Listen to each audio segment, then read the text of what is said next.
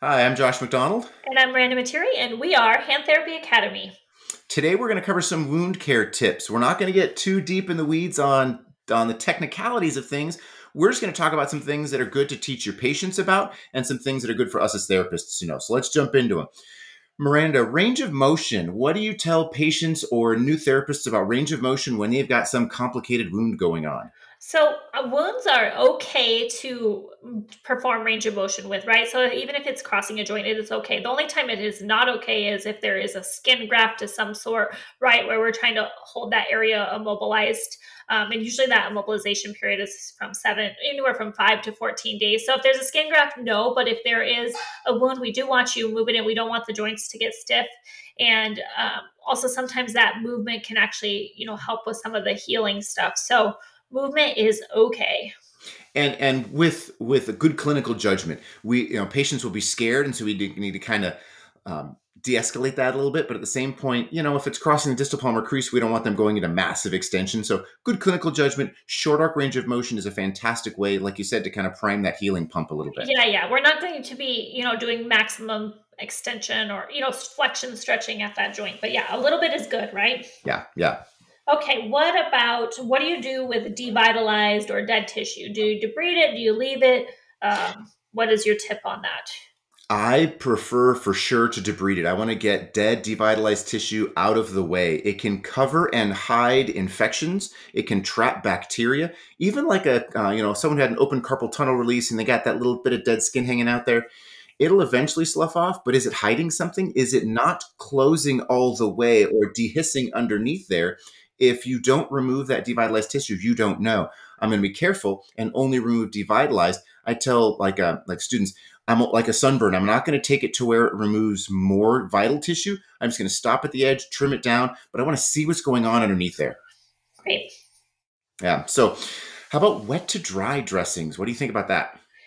Well, so from what I have read recently and from what I understand, we are not doing wet to dries anymore. Um, they found that they're too um, aggressive and they can interrupt even some of the healing tissues. So, wet to dries are out. Um, I do still think that some people are doing them, and um, I think there is some benefit. But, like you said, using your clinical judgment. But for the most part, um, I I don't do wet to dry, and I don't get a lot of um, you know orders for it so. Yeah. When you pull that now dry previously wet gauze packing whatever out of there yes it's taking all the dead stuff but it's also taking away good positive granular tissue that you need and it's causing increased um, blood like bleeding on top of the surface and it it just stalls everything out. So yeah wet to dry is not a fantastic plan of care right now.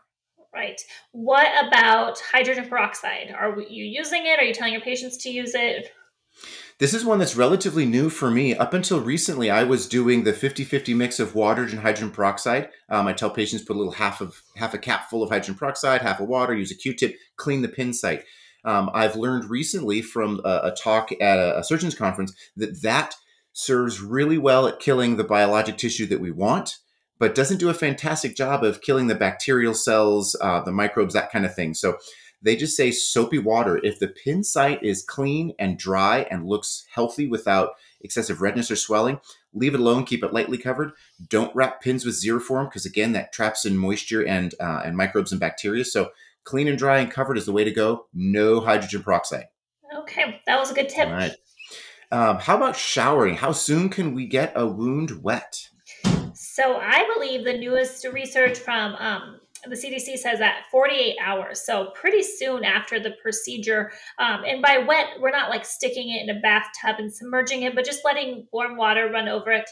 Um, they say it's safe to do it at 48 hours. Of course, with all of these like little tips and caveats, always find out what your surgeon's preferences are because they're all very different, right? So usually when you're first meeting a surgeon or you have a patient with that wound. You want to ask what um, their preferences are so you are meeting their uh, goals. And you want to match what the surgeon's saying, right? You don't want to be conflicting with what they're telling the patient. Yeah, we definitely want to match our surgeon's preferences. We can educate them also too. So if you find like patients are leaving those dressings on for super extended periods of time, say, hey, can we get that off? Can we clean it? Take CDC articles, those kind of things to your surgeon to help educate them too and say, hey, this is an okay thing. Are you okay with me doing this? Uh, but yeah, that flowing water, soapy water. Soap is all antibacterial. That's what makes it soap. That's going to be effective, and it washes away some of the contaminants that we don't want on there anyway. So yeah. yeah. Okay. So since you talked about soap, are you doing like a foam soap, a liquid soap? Um, uh, what I learned from uh, again from a surgeon's conference is any general antibacterial soap that you would use in the shower or sink side is perfectly fine as long as the water is washing away in the process. Okay, great. Yeah, yeah. Okay, what about ointments and creams? Bacitracin, Neosporin, those are you using those? Are you not? Yeah, um, Neosporin has uh, literature finds that it has a significantly higher rate of contact dermatitis. So we're staying away from Neosporin, but um, uh, bacitracin, maybe a triple antibiotic ointment, but mostly bacitracin is what I'll use in the clinic, and I use it very sparingly. Two times when I'll use it is if there is a differential between the wound bed height and the height of the neighboring epithelial cells of the healthy tissue. I'll use that to kind of quote unquote pack it a little bit, and that will help those epithelial cells migrate in. I may do that instead with a Xeroform product or something, um, but I'll also do it if that wound is getting a little bit of desiccation or drying out, if it's starting to crack at that wound bed. I tell patients put just a very small amount on your finger and apply it to that wound just to make it shiny. We're not globbing on the size of a grape and covering it. That imparts maceration to the neighboring healthy non wound tissue. So, very small amounts, um, but very sparingly. The body produces a good amount of humidity. And so, if that wound has good moisture, there's no need to get fancy with creams and lotions and all that stuff. Nothing more than like a bacitracin, nothing with scents or uh, or other features to them. Right. Yeah. Yeah. How do you feel about letting wounds air out? So I will say, if they're very macerated, you do want to let them air out, but not this concept where you're going all day with your wound open, right? So we know that a moist wound heals much better, and we know that when it's because of that healing better, we're less likely to have scar um, adhesions and those sorts of things. So keeping it moist is important, and also um, it helps. You know, if you have a deep wound, it helps from like really that getting that divot in there. So making sure that it's moist is key. If it is macerated, I might say, hey, you just got out of the shower, um, pat it dry and let it air out. You know, for 10, 20 minutes, and um, then put your dressing back on. Yeah.